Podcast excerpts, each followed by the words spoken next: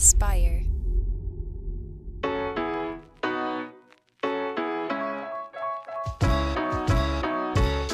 Welcome back to Starting Now. I'm your host, Jeff Saris.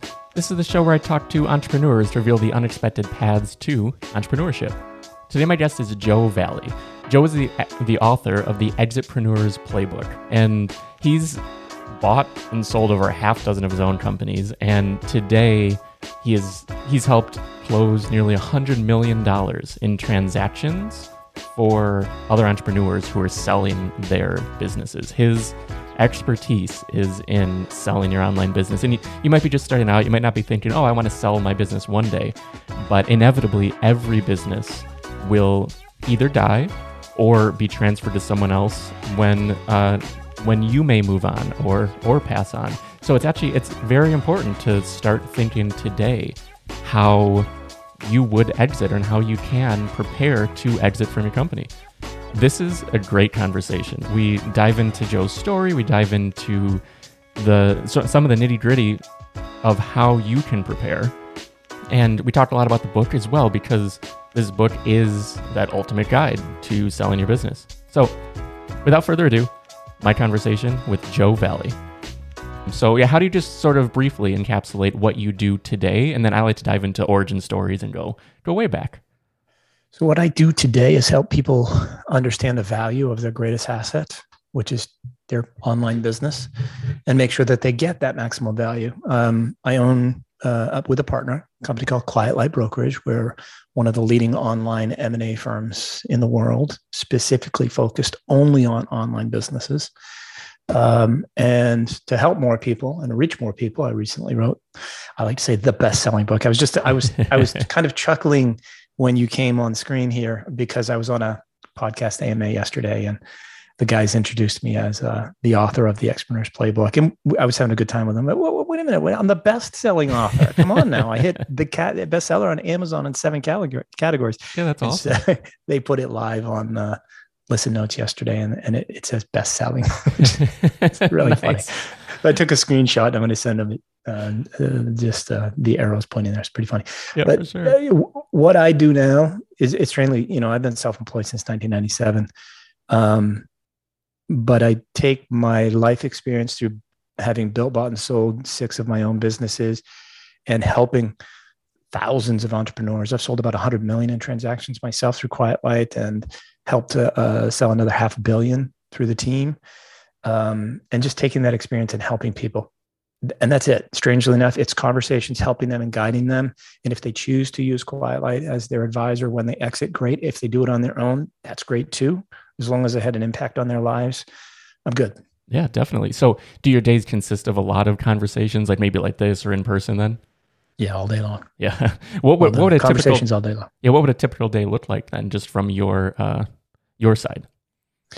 Uh, probably at this point because I launched the book in June. Uh, you know, anywhere from one to three podcasts or AMAs a mm-hmm. day. Strangely enough, I've done. You know, it's the barely been two months, and I've done you know, I've done a lot of podcasts, even with working vacations in there. Um, and then it's strategy talk with our team, with my partner, making sure the company's going in the right direction. And I'm not having individual one-on-one conversations as much anymore, Jeff, because I'm not brokering. Mm-hmm. And I, I, stopped, you know, the brokering. Uh, really, I closed my last transaction in January, and now I'm just feeding them off to the rest of the team. We've got 12 advisors on the team. So my day consists of podcasting, strategy, planning, marketing, and mentoring uh, of the team itself. Nice. Yeah. And we'll dive more into all of all of that in a minute, but I like to always rewind, go back to the origin story. So, who were you at, say, 12 years old? What did you sort of envision for your life and where you would uh, like aspire to be? Yeah, it's funny. I, I I got my first grasp on supply and demand as a kid. I lived on Central Street in Gardner, Maine, and I'd go outside at night with a flashlight and I'd look at the ground, and the night crawlers would come up at night. Right, I'd get them in the in the flashlight. I'd grab them and then put them in, you know, my cup, and then I'd put them in the basement in that you know box of dirt that I had. And my dad was kind enough to let me have worms in the house and a sign out front on Central Street that said night night crawlers for sale and you know the fishermen would come by i'd take them to the basement i'd sell them some live night crawlers that was my first experience with supply and demand i actually i mean i was I think I did it before I was 12 years old, but I, I loved it. And that was the beginning of that entrepreneurial spirit. I never really thought I'd work for anybody else. Uh-huh. Of course, you go through those times in life when you do. You know, I went to oh, college. Yeah. I thought I was going to be a stockbroker at one point. I got registered with my Series Six and Seven in North, uh, Series Six and sixty three in the state of Massachusetts. Worked for Scudder Funds. Hated it. Bummed around for a few years from job to job, trying to figure out what I was going to do. Didn't, I didn't really have a, a real job until I was about 29 years old. And, and at that point, it was a very entrepreneurial vibe. And I was there for about three and a half years before I went off it on my own. Mm-hmm. Yeah. And just that very first, I mean, being so young and doing that with the Nightcrawlers, was there um, an influence in your life who sort of led you down that path? Did you just mm. have that vibe initially, just intrinsically? I think it was probably Stan McCurdy. It was my parents. You know, my parents always hung out with the McCurdys playing Chinese checkers every Friday night. And I can still hear Sandra laughing today. She had the highest pitch laugh on, on earth. I'd be trying to sleep at night. She keeps laughing. But Stan uh, was an entrepreneur through and through. It. Sandra's family was as well. But I remember when I was about 15 years old, I'd, I'd always heard Stan's stories and saw his growth in the business all the years that I knew him. And I ended up going to work for him one day.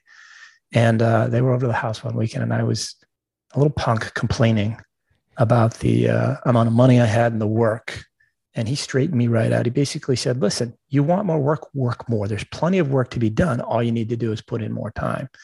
It wasn't the work smarter, not harder type of thing. It was more of the old school put in the time, work your ass off, and get the job done. Stop complaining. There's plenty of work to be done. And, and, and so that led to it. And Stan was my first sort of what millionaire next door mentor that gave me straight up advice without even realize he was mentoring me. Yeah. And that was beautiful. sort of the beginning of it. Yeah. Yeah, for sure. And having that, having that inspiration early on, because the smarter, not harder definitely is a valuable approach. But when you're a young kid, like you need sort of that grind. You need to get that hustle going. I think. I imagine that really played a role sort of as you're moving forward. I, you know, I, I don't necessarily like the term hustler. Okay, yeah, that's exact. But that's exactly what I was. My uh-huh. my uh, my oldest brother's wife, Allison, uh, her dad, uh, Dick, said to me one of the first times I met him. He said, he said, Joe, I, I hear you're quite the hustler, and I'm like, what are you what are you telling me here? Am I a gigolo? What's what are you talking about here, Dick? Uh, and it was because uh, even within my own family, I had a reputation of doing, you know, working my ass off, doing whatever I had to do to get the job done and get ahead. And I think even at, at that time, that that may have been the time when I had, uh, I might have already started a business and and was working full time to sort support my side hustle that became my my full time gig pretty quickly. Yeah. So so then fast forwarding, you were in college, you started working in essentially like a startup vibe. Do you want to mm-hmm. dive into that a little bit? Yeah, so I, I went to Northeastern University, and it's in Boston. And at Northeastern, I, I have a degree in finance, um, which I don't use.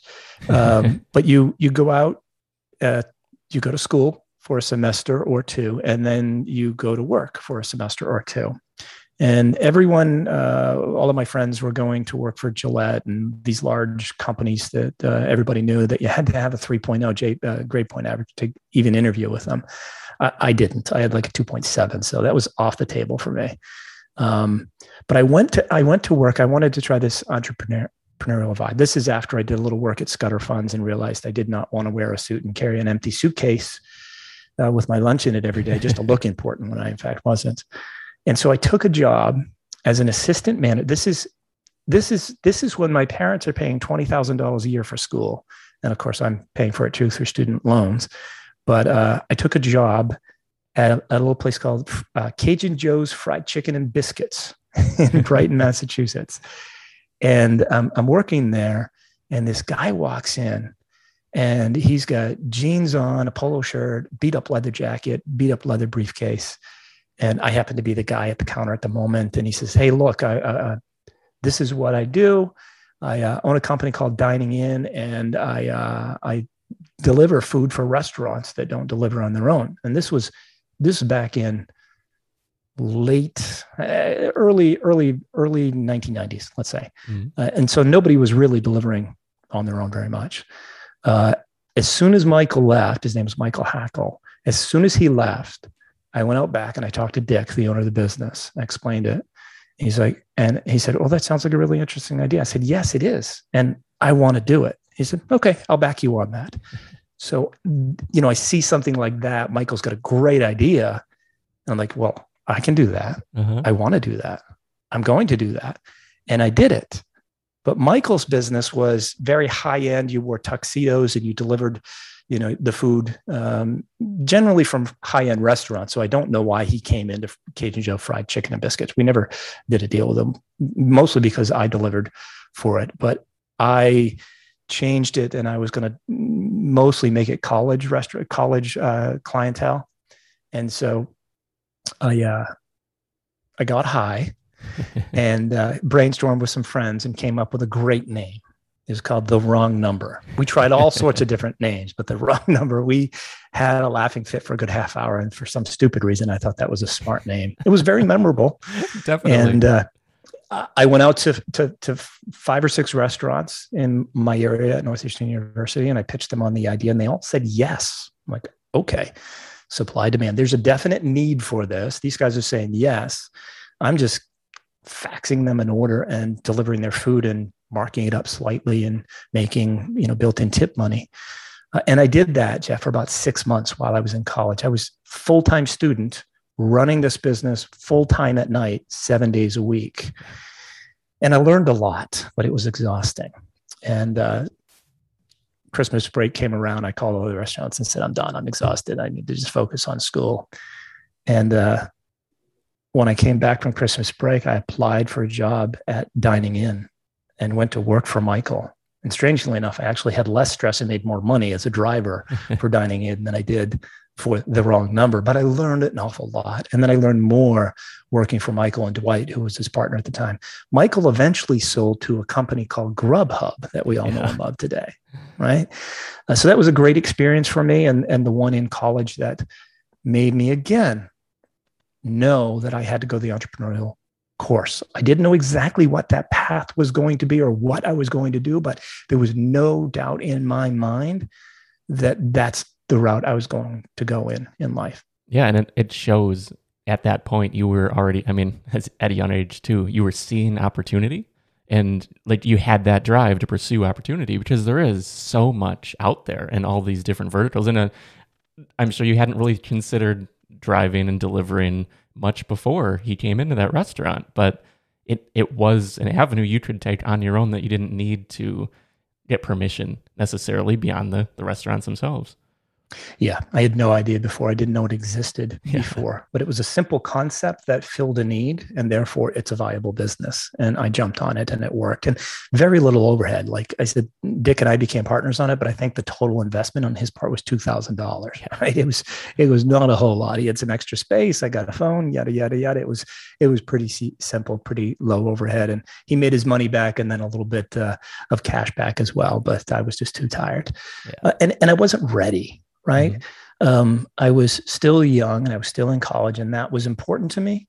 And it wasn't that I just wanted to get the degree. I really enjoyed the lifestyle of living, being in college, yeah. right? Uh, my friends were all having fun and partying while I was working seven nights a week and struggling to get get decent grades.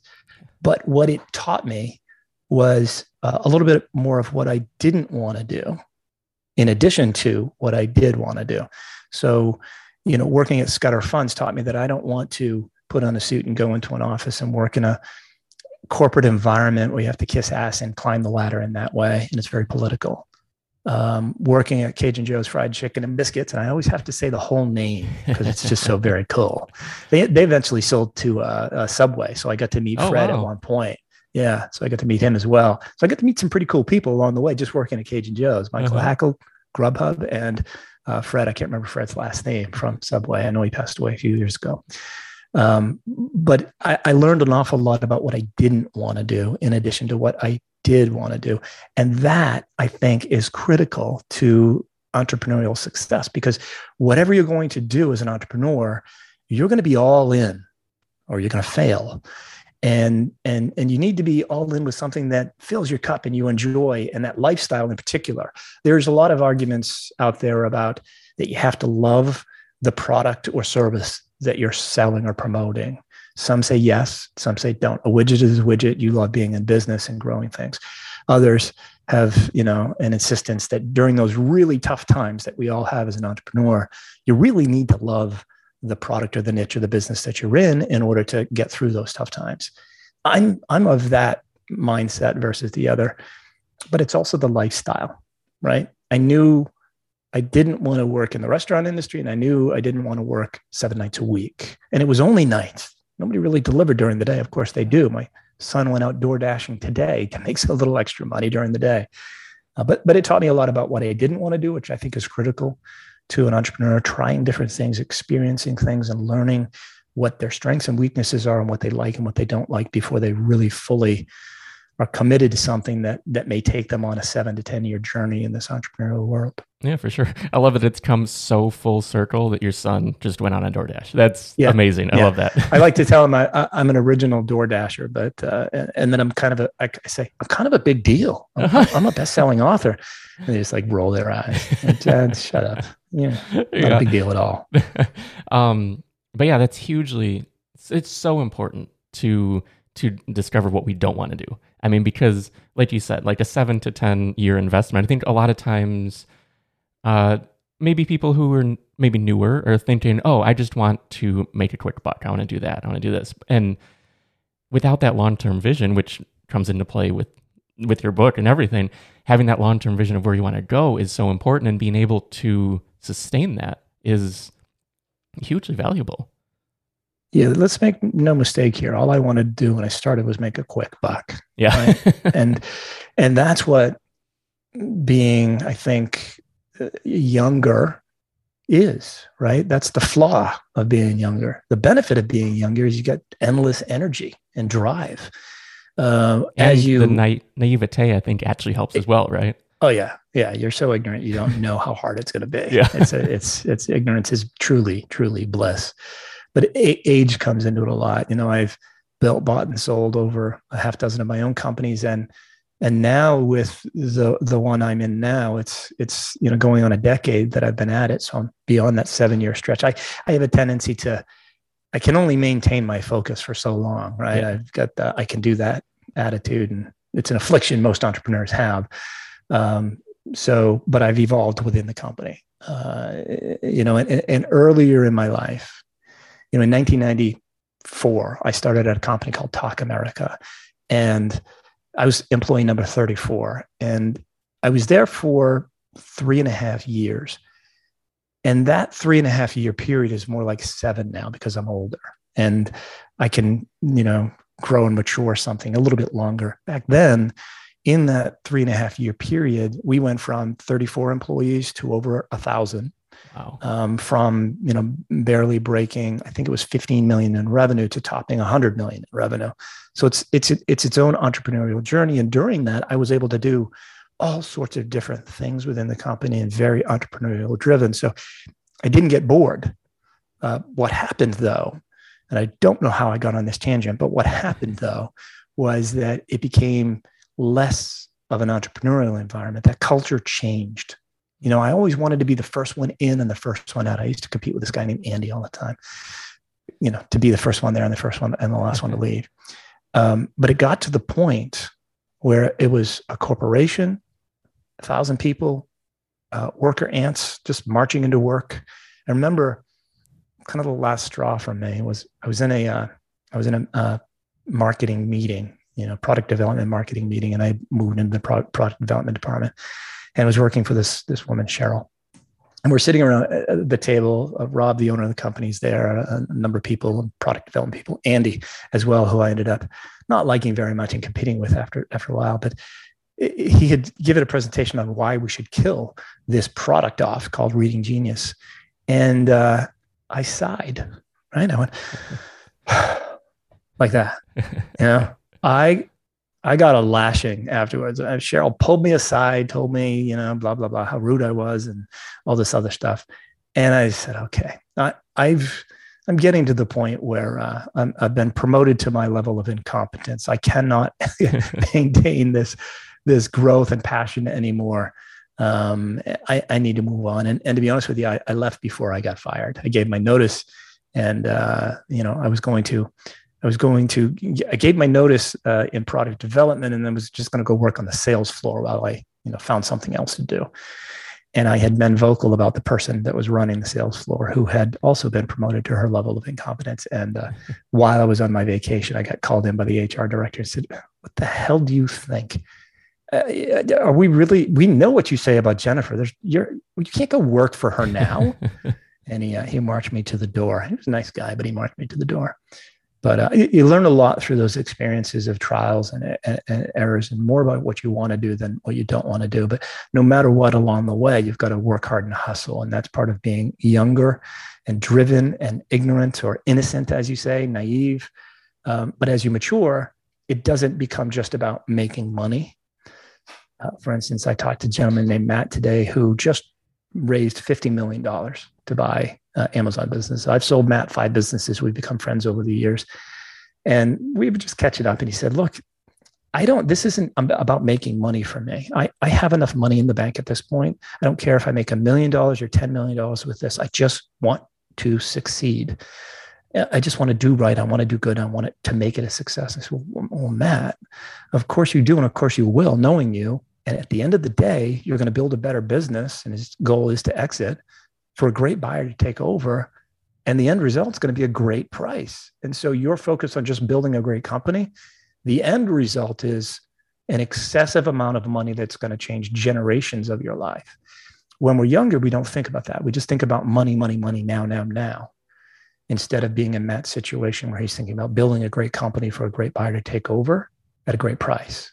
So it's a little bit of a different mindset and shift that you can only get through maturity and experience unless you're really, really good at listening and learning from other people's mistakes, like mine and yours.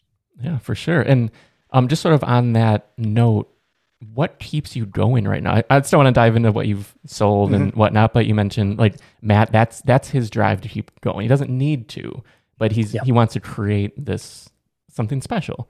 Um, what yeah. what keeps you going today?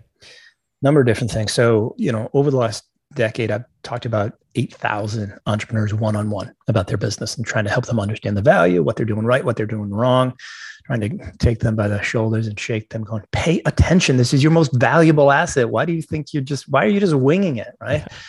But it got exhausting and tiring. And so I couldn't, I couldn't reach more people by having more conversations. So I wrote the book. I put it all in the book. I'm trying to just reach more and more people um, and educate more and more people and help more and more people. And that's driving me right now. It, it, it motivates me. And the more people, this is strange, but the more people that I can reach and the more people that I can help improve their lives, improve their business, and eventually exit at a stronger value for them and their families, the more it's going to help me and my company at the end of the day. So, you know, I, uh, as I say, I'd be a hypocrite if I'm not thinking about my own exit, because that's what I teach people about training for your eventual exit. So I plan out my own exit. It's eventual. It's not inevitable. It's eventual. It is inevitable. One way or another, I'm going to die, right? I have to move on at some point. But I focus on that and I focus on helping as many people as I can, but also maintaining my sanity. You know, I, I can't keep up the same pace that I kept up for you know nine years grinding it out as a broker or leading the industry.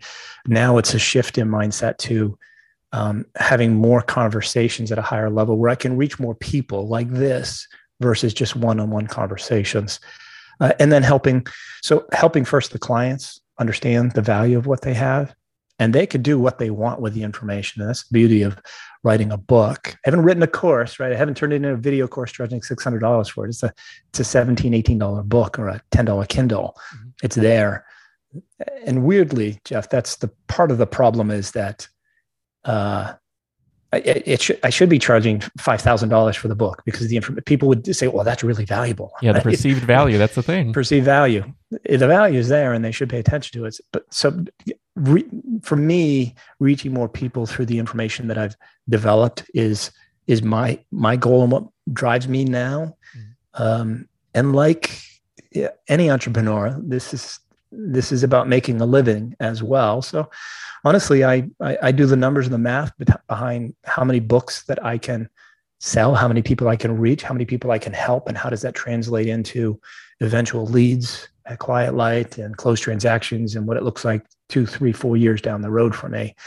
Um, so for my own eventual exit as well. Yeah, so and all that like, drives me. Yeah, you're building legacy as well, like something that's going to like live beyond you through the thousands of entrepreneurs and business owners and things that you're helping along the way. So that's very commendable. I like that. I hope so, and that's one of the uh, things that I didn't expect when I when I began this role in my life was the impact that I would have on some individual lives and the long-term relationships that we've built. Uh, I've got a I've got a friend that uh, he was invited to uh, leave high school in Denmark um, because he got kicked out of so many. Right?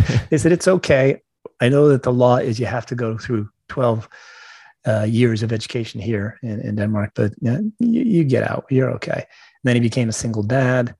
Uh, at one point, kind of like the movie with with uh, um, Will Smith, um, he was sleeping in the airport um, he a flight was canceled. He was with a seven year old son. A flight was canceled. He couldn't afford a hotel, and so they're sleeping in the airport. Um, fast forward, you know, seven years, and I helped him sell a business for just under nine million dollars. Yeah.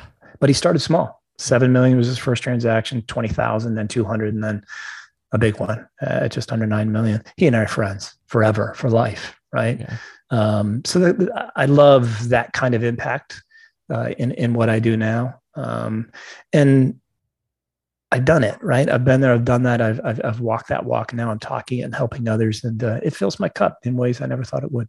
Yeah, for sure. And um, you you mentioned it earlier, but and in the book, there is always an eventual exit. Like always. either either the business dies or or you do, and it has to be passed on or whatever it is. So I think that's such an important note to sort of let's stick a pin in because um, like people listening to this show might be like very early, like starting out building that business, like maybe their first business, and not even thinking like, oh, I would never sell. Like, why would I sell? This is me. I'm building building this for me.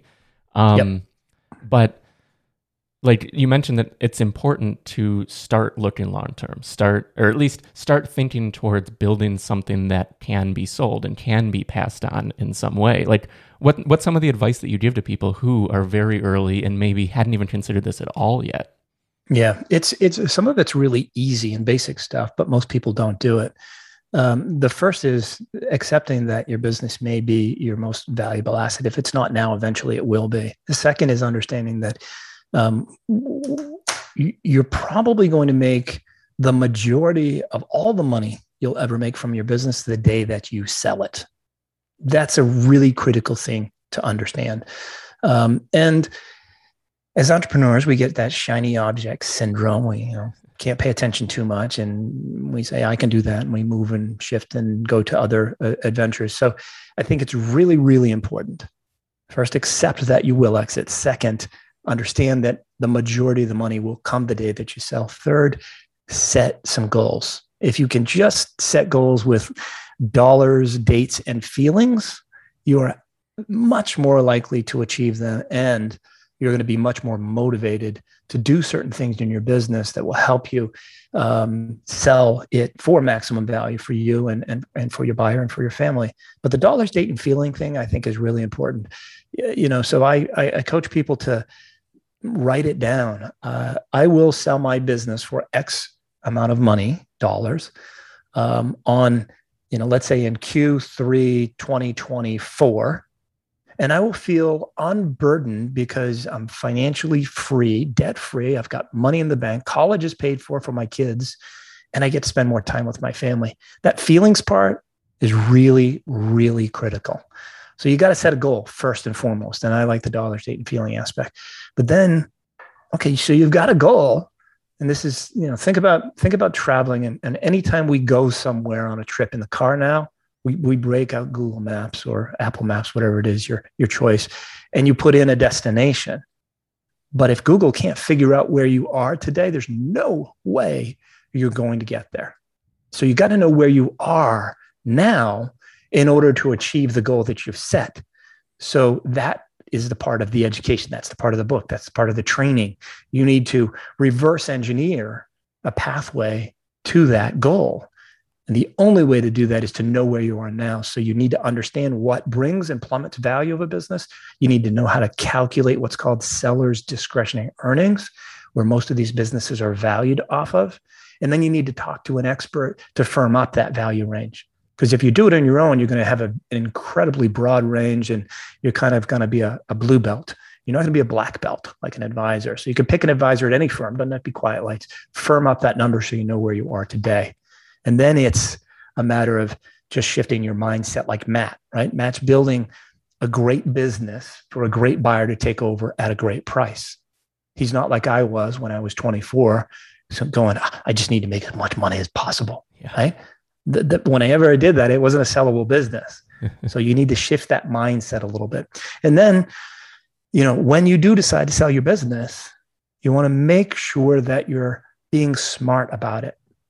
I'll give you an example. Um, we work with lots of folks that have brands that have been pitched on Shark Tank. In fact, we've got somebody that on my team that currently has a deal with Robert uh, on a product called uh, Happy Feet. You can go buyhappyfeet.com. It's Pat, uh, Pat Yates on the team. Um, but imagine if Pat was ready to sell his product and ready to sell his brand, but somebody reached out to him to buy it. It's kind of like, and that's who we decided to do the deal with. It's kind of like if Pat was going into Shark Tank, gets his pitch down, gets his, you know, t-shirt or fancy t-shirt or fancy clothes on, whatever it was. He'd probably be wearing slippers because his feet are happy, right? and he walks into the tank and everybody calls in sick except for Mr. Wonderful one guy, you're going to get a royalty deal. That's not the way to create competition. So I am always coaching people in, in today's world, especially Jeff, there's for, for product businesses and, and even it's going to get to, you know, right now it's mostly FBA businesses.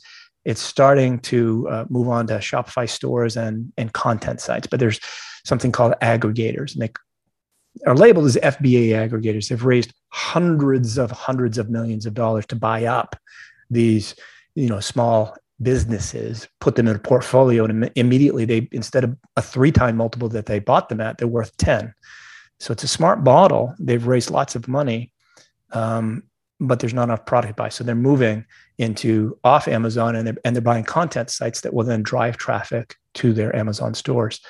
Uh, but you've got to create competition amongst these types of folks no matter when you're going to sell your business. So you need to when you eventually exit, make sure that you don't say yes and negotiate a deal with that one buyer that reached out.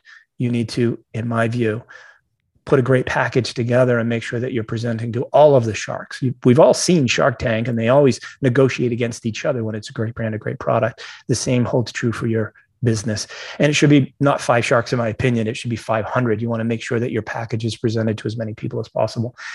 And then lastly, you got to learn about deal structures because you're going to be you're going to be hit with all sorts of things. And you can leave it all up to the advisor right? People like myself people like the members of my team we have been there we've done that we understand it but we're going to be able to do a better job at managing your emotions and expectations if you do a little homework yourself. And so you learn about the different types of deal structures. You've probably heard the saying you know an, an ignorant mind always says no.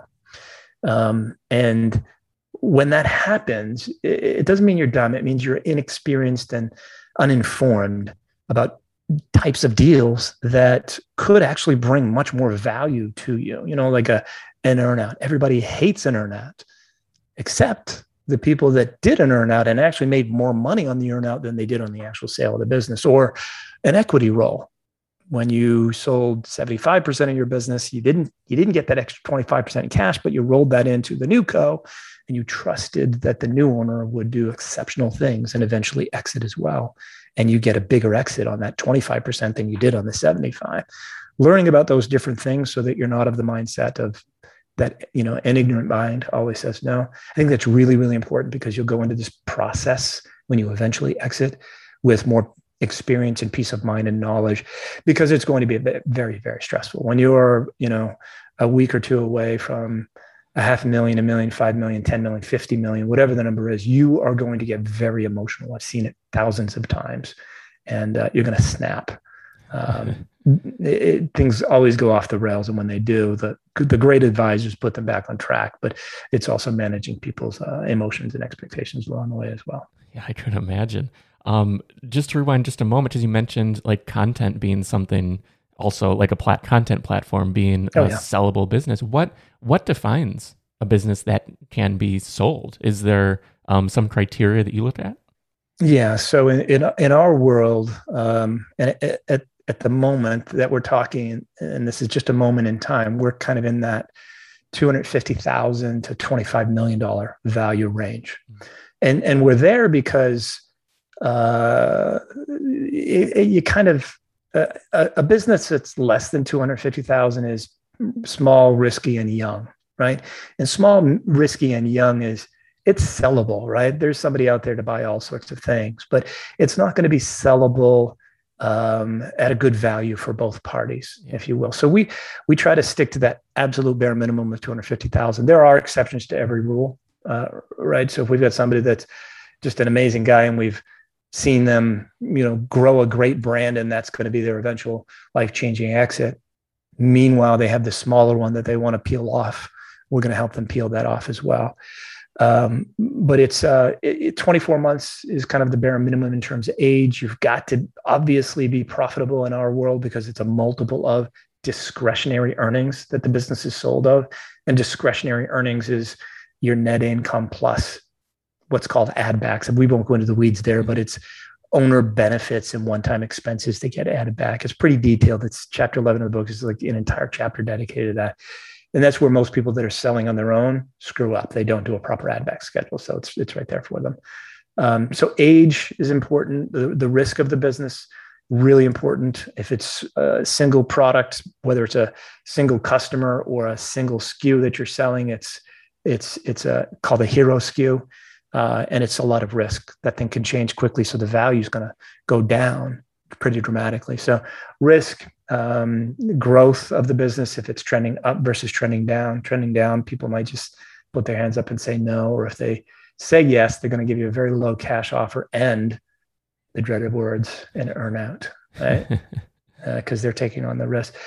But without a doubt, the other two things are transferability. It's got to be transferable, right? Some people build businesses that are not sellable because the the assets that generate the revenue don't transfer with a sale. An example would be someone that has exclusive rights to sell a particular product or brand online, but the owner who owns that you know patent on that product refuses to let them transfer that exclusivity to anyone else. That's a non-transferable business. So doesn't matter if you're doing 25 million in revenue or not. If the assets of the business don't transfer, you do not have a sellable business. The last piece that's really, really critical that way too many people take too lightly is documentation. And I did it when I was younger, right? I started my first business in 1997. My goal, Jeff, was to make $50,000 in 1998, right? Because I was I was making $35,000 when I left Talk America and my goal was to make 50,000. I made 500,000. So I had, I had pretty good success. Oh, yeah. But I didn't know how to reconcile a bank account inside of Quicken. And it was Quicken at the time, not QuickBooks. And the first time that I did that properly over beers with my brother's CPA friend on the back porch, mind you, gotta love being an entrepreneur, right? um, I realized I had about $25,000 more than I thought I had. So documentation is really critical for you, but also for the buyer of the business. If you can't show them good, clean financials or clear financials, I should say, um, they're not going to have trust in you that you're a good business person and running something that's going to be a, a low risk investment for them. So good documentation, especially when it comes to the financials, but also SOPs and contracts with employees or contractors uh, with manufacturers, things like that, developers, all of that, contracts that are transferable, all that's really, really critical. If you don't have those four things, which would be risk, growth, transferability, and documentation, you're going to have a hard time exiting your business. Yeah, for sure. And you also mentioned rather than selling to five people, be selling to 500 people. How do you approach that? For how does someone um, yeah, reach that sort of discoverability in people who are looking to purchase such a business? Yeah, so that's the part that kind of requires hiring somebody to do that, right? And so Quiet Light's been at this since 2007. And again, I'm here to help people understand, you know, mostly through the book so that they can just learn to begin with. But we we've been at it since 2007 so we've built an incredible list of buyers. If anybody is out there hoping to buy an online business uh, it'll it'll be impossible for them not to find us and our listings. Odds are they're probably on our email list so they're going to get a notification when a new listing comes out. So when we put a listing out there it's going to hit you know that many people or more and it's just a teaser. Let me be mm-hmm. crystal clear you're not giving out all of the confidential details to everybody that wants to look at it no that first and foremost they've got to have a non-disclosure uh, a signed non-disclosure on file. But you know there's a little teaser that just gives enough information to the potential buyer to go hmm, that one's interesting. It fits my criteria from what i can see. I'm going to go ahead and inquire on it. And then of course they in our case that if they already have an nda on file they're going to get the, a link to the details if they don't they're going to have to sign one and then a link to the details. And at that point it's there's always a process in my view. Um, if you're selling on your own you'd approach that on your own. There's you can you can grab a list of 100, 100 aggregators buying fba businesses now. You can find it online. And you can reach out to all 100 on your own. And if you do that that's great. First do a teaser. Um, you don't want to give out private confidential information. Sure you want to if you're going to do it on your own to, in that case you might want to give them a link to the to the amazon store and light financial detail. But um, always always always walk them through the process of not allowing them to make an offer after looking at the details. That that sounds strange right?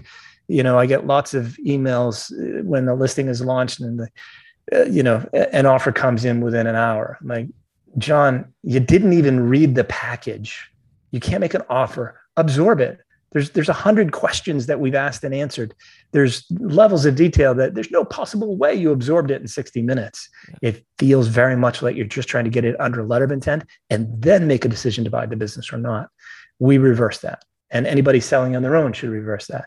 You want to have a conversation with your potential buyer or buyers, hopefully, um, and then, and only then, should they be able to make an offer. And then you compare all the offers against each other, and you don't always pick the best one in terms of dollars.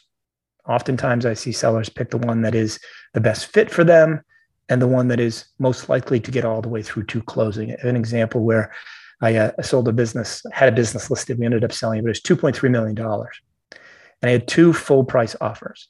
One was all cash from a guy that knew everything and he had plenty of money to buy it with 2.3 million in cash.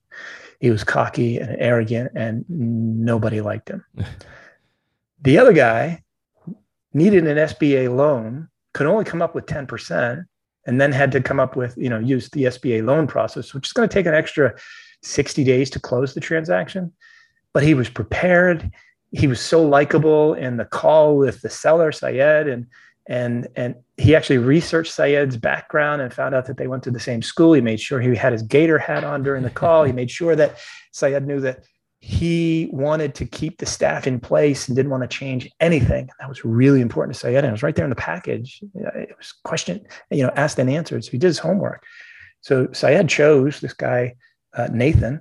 Uh, it was not an all cash deal. He ended up having to take a seller note on a two year standby for uh, and then a five year repayment period. So he didn't get his two hundred and thirty thousand dollars, ten percent of that, for seven years. Wow. Because that person was more likable. So anyway, my point is you always want to have a conversation between the seller and buyer to make sure it's a good fit because it's not always a good fit. And then you choose the buyer that's the best fit for you, not just financially, but so that you can sleep, so that you know you're going to get through due diligence, but so the transaction is such that you can sleep well after closing and have peace of mind. Yeah, it's still a person to person interaction. I mean, it's big money. There's a lot going on, but this is, it's still a relationship business, like through and through. As I'm so glad you said that because it's so absolutely true. And it is big money, and that big money, it's big to the person who is uh, selling the business, and that it doesn't matter if it's a hundred thousand, a million, or ten million. It's a life changing number for them, and so it is big money, regardless of the size. Yeah, for sure. So is there are there any types of businesses right now that you're looking at that you're thinking like, oh, maybe a few years down the line, these are the one like where the these are the ones where the industry is maybe shifting. I don't want to say industry because it is it's such a broad space, but yeah. is there anything that you're really seeing maybe on the horizon that you're excited about and um, looking forward to see what happens in the next coming years? Yeah, for, for the longest time, it was, you know, if, if somebody owned their own brand and they were selling on their own website, that would be the most valuable. Uh, if it, when we compare niches, you know, it's there's there's really content, right? So it's a blog, if you will, talking about a particular subject. Let's say soap operas, right? Rabid rabid fans, and and then they click links and they buy products and look at ads and things of that nature, and and the, and the business makes money. And then there's a SaaS business, software as a service, where you're subscribing to uh, Helium 10 or Jungle Scout, for instance. These are Amazon SaaS products that help you grow your business on Amazon.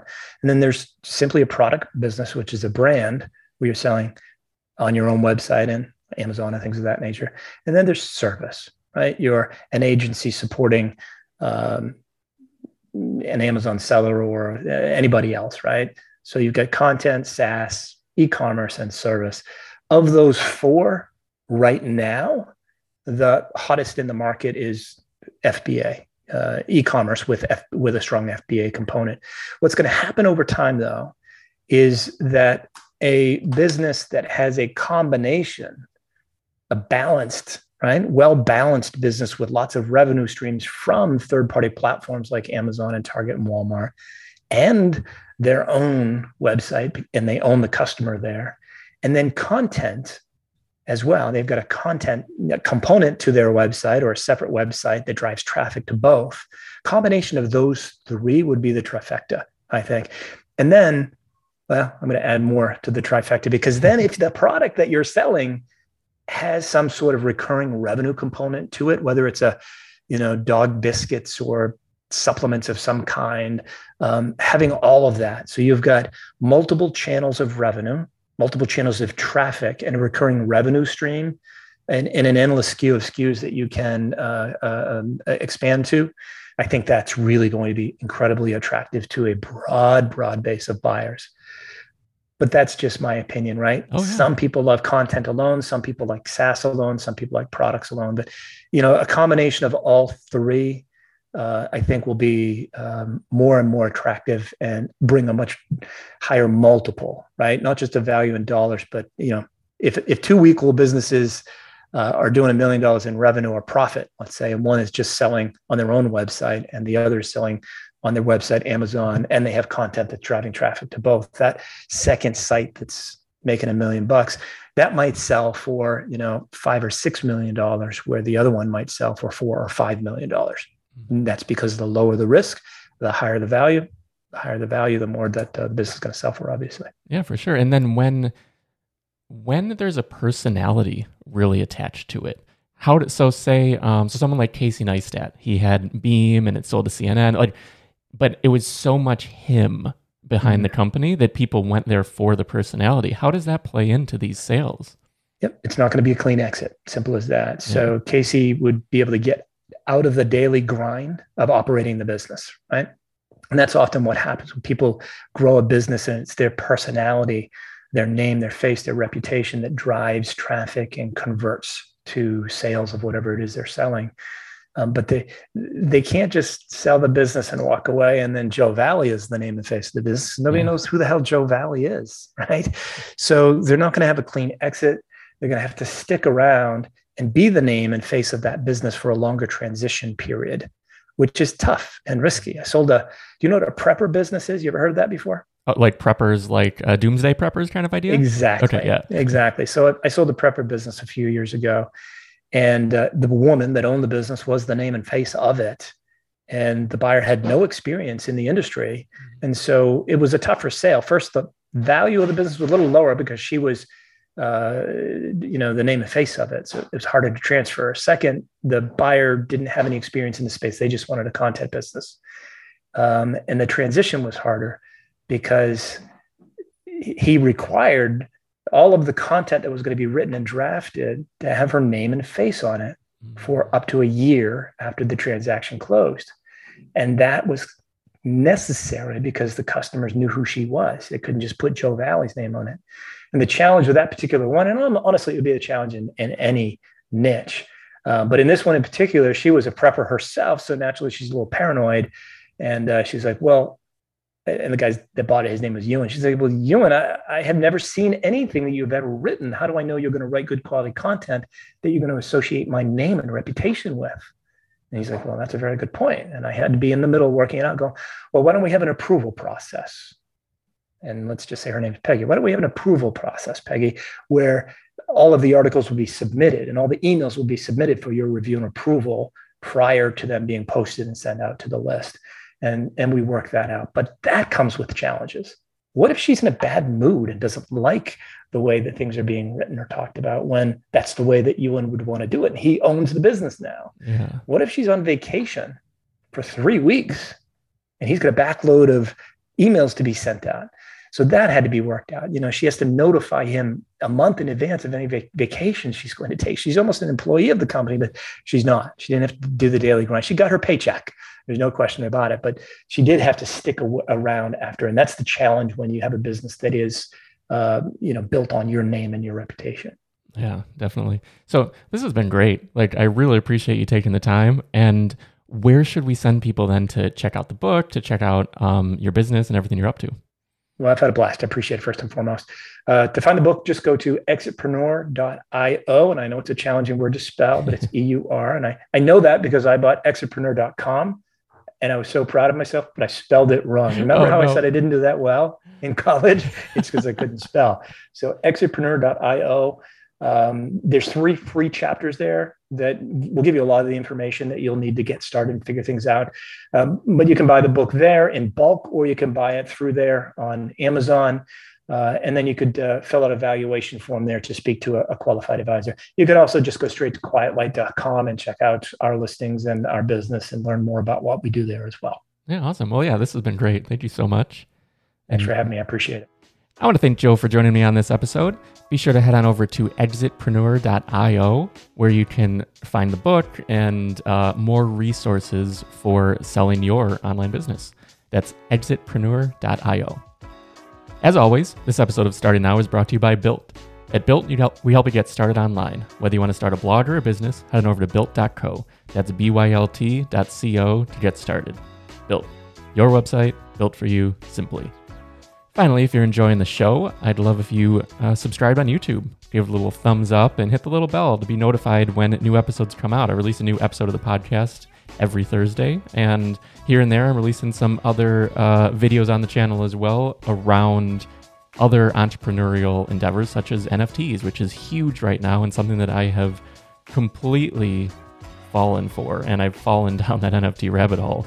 So there's going to be a lot more content around that as well, along with some interviews on this show, um, continuing along with the NFT um, path of some of the past episodes. But anyway, I'd love it if you subscribe and leave a little comment and let me know that you're there. Just a little wave emoji um, goes a long way. I just it's nice to see who's out there watching and listening to the show. But anyway, that'll do it for this week. Again, I'm Jeff Sarris. This has been Starting Now, and I'll see you next time.